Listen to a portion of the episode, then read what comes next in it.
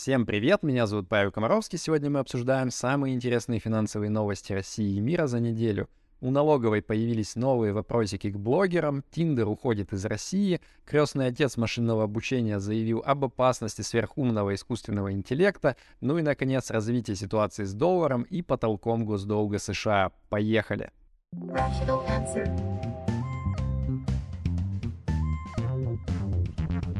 Rational answer.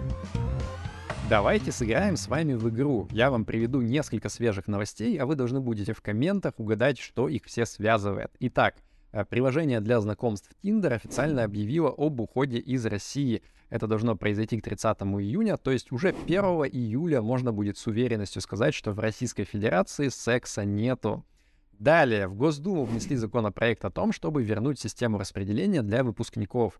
А, то есть вот ребята, студенты, которые учились на бюджете, они после выпуска должны будут три года отработать в каком-то конкретном месте по указке, а иначе придется возмещать обратно затраты на их обучение.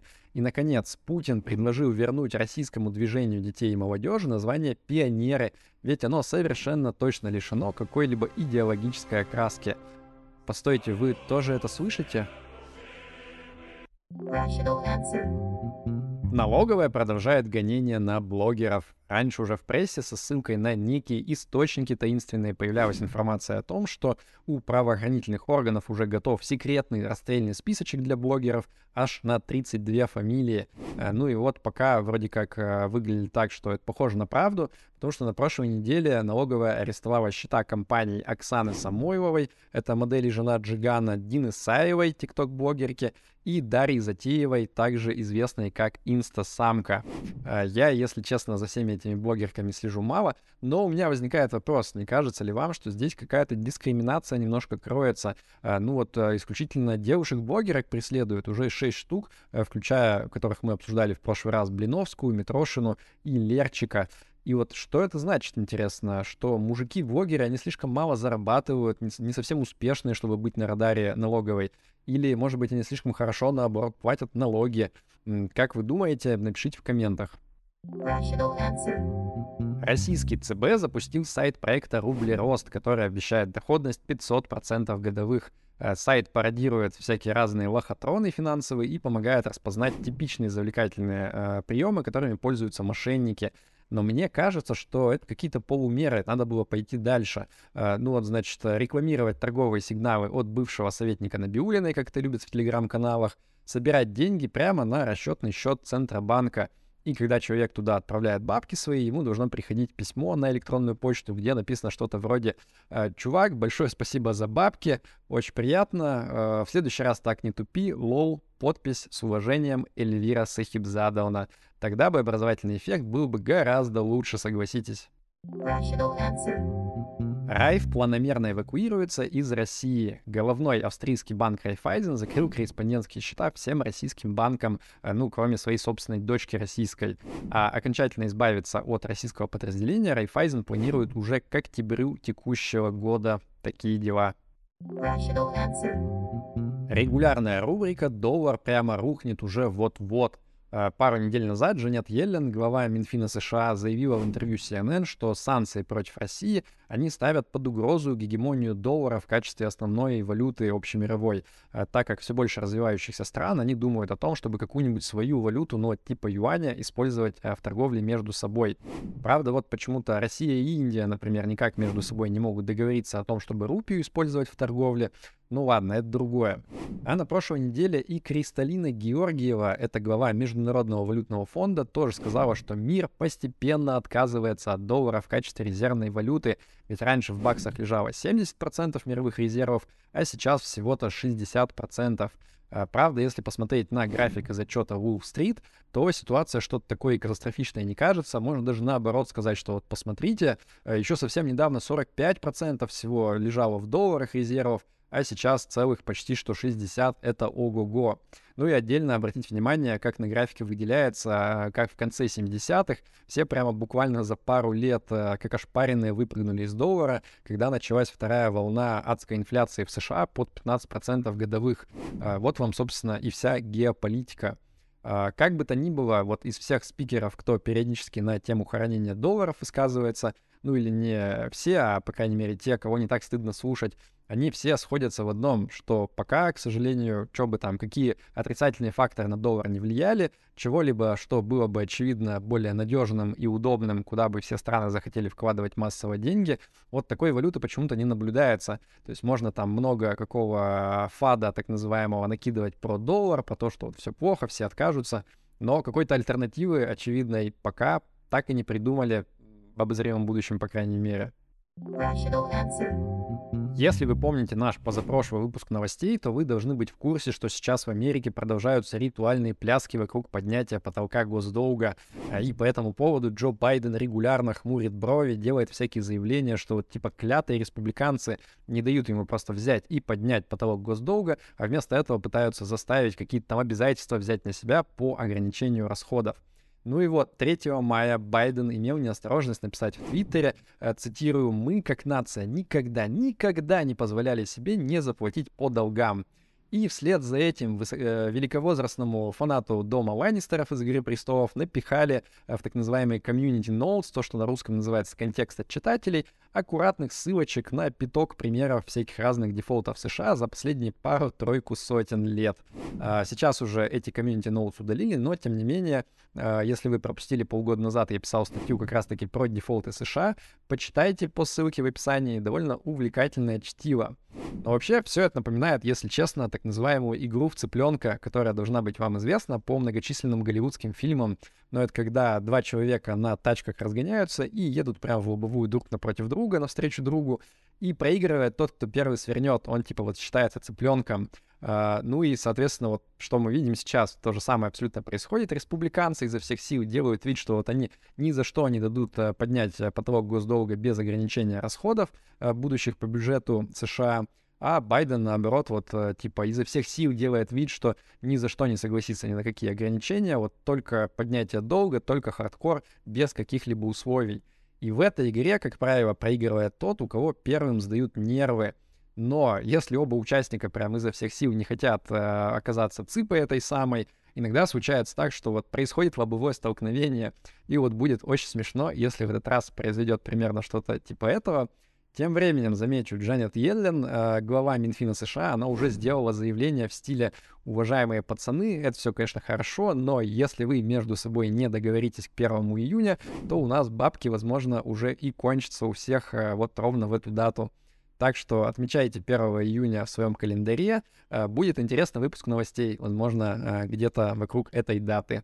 Rational answer. Ведущие западные экономики продолжают поднимать процентные ставки в своих экономиках, но делают это уже осторожно, на полшишечки, так сказать. А на прошлой неделе одновременно и Федрезерв США, и Европейский Центробанк подняли свои процентные ставки на 25 сотых процентных пункта. Соответственно, в США сейчас ставка составляет 5,25%, а в Европе 3,75%. И при этом отвратительная инфляция, она все никак не возвращается обратно к целевым 2% годовых. И вот эти центробанки, резервные системы, они не очень-то понимают, о чем сейчас делать, потому что поднимать ставку дальше, э, чтобы бороться с инфляцией, ну, это уже как-то страшновато, э, потому что банки, они и вообще в целом банковская система как-то уже трещит, э, кряхтит, и не очень ей хорошо как мы видим на примере как раз-таки американских банков, там на прошлой неделе все еще региональные банки туда-сюда колбасило жестко, то они там падали пополам, то наоборот росли в два раза. В общем, никто не знает, а кто будет следующим банком, кандидатом на банкротство. Вот. А, соответственно, оставлять ставку на текущем уровне или снижать ее, ну, это значит как бы смириться с тем, что инфляция вроде как не совсем такая, какую хотелось бы видеть. Как бы то ни было, ФРС а, в США уже объявили, что вроде как, ну, намекнули, скажем так, что пора бы уже какую-то паузу сделать в цикле повышения ставок. Но что это на практике будет значить, увидим ли мы возврат обратно к смягчению процентных ставок быстро или нет, пока с уверенностью сказать сложно. Кстати, на прошлой неделе Федрезерв выпустил наконец свой отчет с результатами расследования краха громкого Silicon Valley Bank в марте этого года. И там местами прямо очень интересно. Э, мы с вами до этого такую историю обсуждали, что вот, значит, э, банкиры из Silicon Valley Bank, они такие, значит, в эпоху очень низких процентных ставок набрали огромное количество депозитов от стартаперов, и это все вложили в долгосрочные надежные облигации под достаточно низкие процентные ставки. И они забыли, что уровень процентных ставок может в экономике меняться, и вот, соответственно, когда в 2022 году э, этот уровень начал резко расти, все эти долгосрочные облигации, они резко обесценились.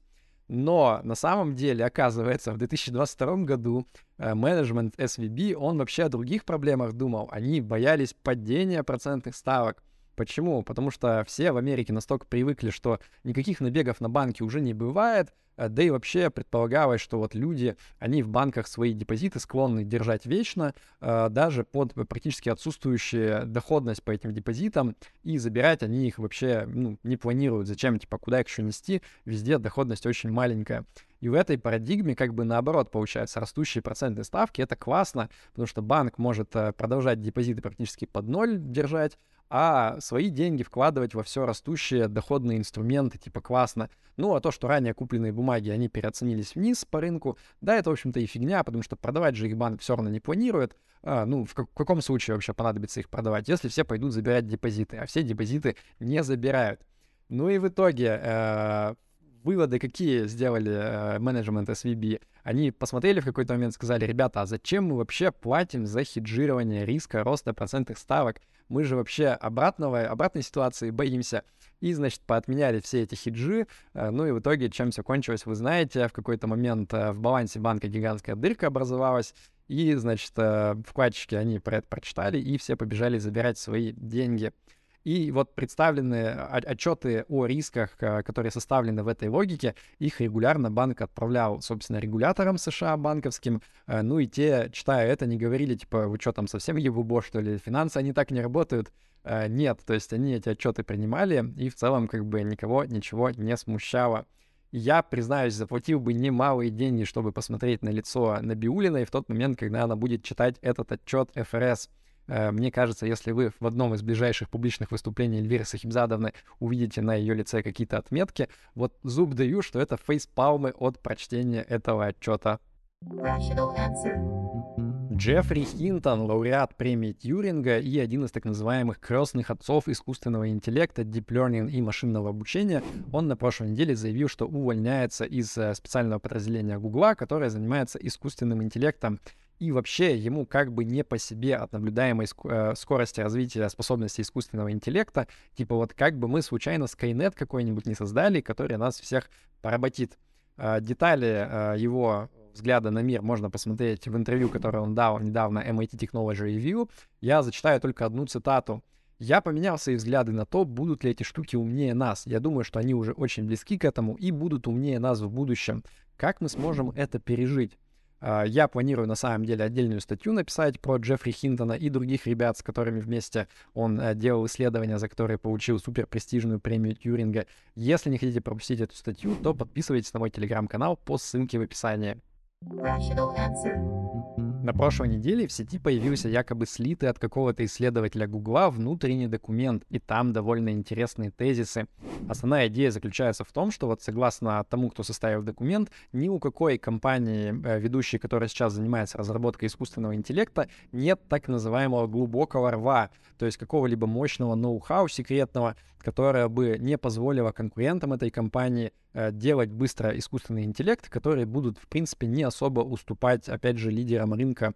Э, и даже круче, вот э, не то что конкуренты, а просто разные энтузиасты по всему миру, они, оказывается, довольно быстро сейчас на коленке пилят всякие разные большие языковые модели, которые не сильно хуже по способностям выглядят корпоративных монстров, которые, очевидно, огромное количество бабок влили ну и, соответственно, как только люди по всему миру, они увидели вообще, какие классные бывают возможности у больших языковых моделей, то они довольно быстро подсуетились и придумали, как на малом количестве параметров, с малым количеством затрат э, делать всякие разные штуки, которые, в общем-то, не сильно-то хуже справляются с разными заданиями и, возможно, в недалеком будущем э, не будут все юзать одинаковый чат GPT, а у каждого будет своя собственная такая вот моделька, свой собственный мини-искусственный интеллект, который э, можно дообучить на конкретно твои потребности, конкретно твои задачи, и просто запускать такую модельку прямо на собственном персональном компьютере.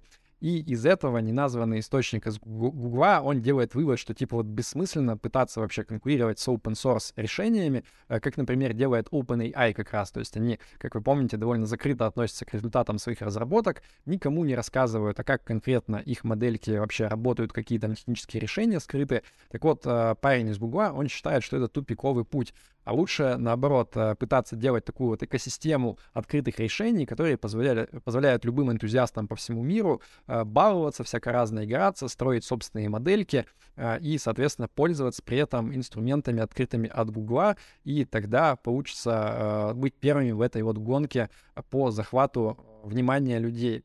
Но, скажу я вам, с точки зрения безопасности искусственного интеллекта, это все выглядит не сильно-то вдохновляюще, потому что надеяться на то, что куча энтузиастов по всему миру разрозненных, вот у них будет еще более серьезное отношение к безопасности искусственного интеллекта, к AI-safety, э, если честно, будет довольно-таки наивно, скорее наоборот, э, люди будут наплевательски, мне кажется, относиться к каким-либо рискам, которые связаны с разработкой новых э, моделей искусственного интеллекта.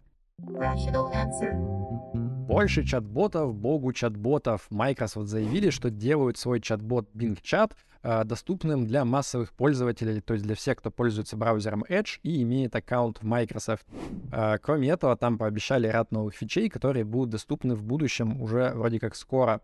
Э, Bing сможет добавлять в ответы картинки и графики, причем в том числе такие, которые он сам генерирует с помощью отдельной нейросетки DALI.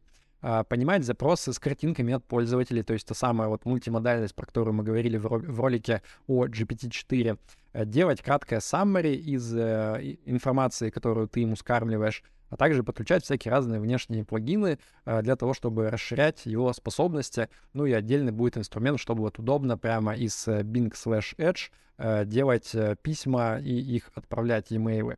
Короче, все это абсолютно бесплатно, вот что важно. То есть не нужно там платить, э, как вот за чат GPT 20 баксов, нет, просто открываешь Edge, юзаешь, э, и выглядит как вот э, заявочка на то, чтобы перетянуть на себя как можно больше пользователей, а когда монетизация появится, а вот пока непонятно. Может быть, просто рекламу будут встраивать в ответы этого самого Bing-чата и с этого жить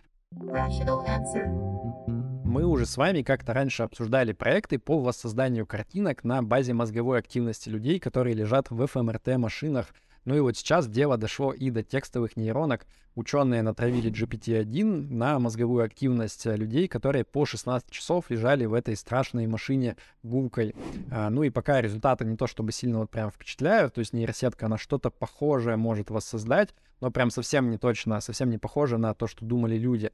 Но я думаю, это вопрос технический, то есть вот концептуально вроде как схема рабочая, но вполне возможно, что нужно просто GPT-4 натравливать, а не GPT-1, и потратить гораздо больше денег, и просто данных э, сильно больше собрать, и тогда-то машины смогут лучше понимать, что думают люди. Э, простор для фантазии здесь открывается, конечно, гигантский. Э, ну, всякие там разные тоталитарные режимы, которые устраивают контроль над мозгами людей. К счастью, это все пока очень громоздко, то есть если вы смотрели в Докторе Хаусе, как выглядит вообще МРТ, это такая здоровенная штука, которая занимает всю комнату, и ты в нее э, на специальной тележке заезжаешь, и она еще при этом щелкает, гудит страшно. В общем, явно не то, что пока можно в метро установить и просто вот читать э, мысли всех прохожих. Но прогресс не стоит на месте. Кто знает, э, что мы увидим лет через 5-10. Вполне возможно, что портативные мысли читателя, они будут просто вот а, на каждом углу висеть. Какие-то ребята встроили чат GPT в робопса от Boston Dynamics, который называется Spot. По-русски это будет шарик. Э, так что теперь с этим робопсом можно пообщаться вот прям голосом, а он будет отвечать, используя гугловский преобразователь э, текста в речь. Как говорится, what a time to be alive. Э, я прям с нетерпением жду, как кто-нибудь встроит GPT-4 в робопылесос, например, э, чтобы тот мог ползать по полу и ругаться на всех, кто вовремя ноги не поднимает. Две коротких новости из криптомира. В США начали расследование против криптобиржи Binance на предмет того, а не помогала ли она россиянам обходить э, санкции против РФ. А, и криптобиржи Coinbase и Gemini, они, значит, запустили свои международные площадки для криптовалютных деривативов. В общем, кажется, что криптоны, они окончательно поняли, что с американскими регуляторами каши особо не сваришь, и начали активно готовить себе запасные аэродромы во всяких разных других странах мира. Прежде чем я расскажу вам хорошую новость недели, хотел сказать огромное спасибо всем, кто поддерживает нашу передачу донатами на Патреоне в валюте и на Бусти в рублях. Их список вы видите на экране. Ребята, вы красавчики. А также, если вам понравилось видео, не забудьте поставить ему лайк и подписаться на мой YouTube-канал, где я каждую неделю интересные новости обозреваю. Итак, хорошая новость недели — Всемирная организация здравоохранения официально объявила, что ковид разжаловали из статуса пандемии, представляющей чрезвычайную опасность для человечества. И это хорошо. Да прибудет с вами разум. Пока.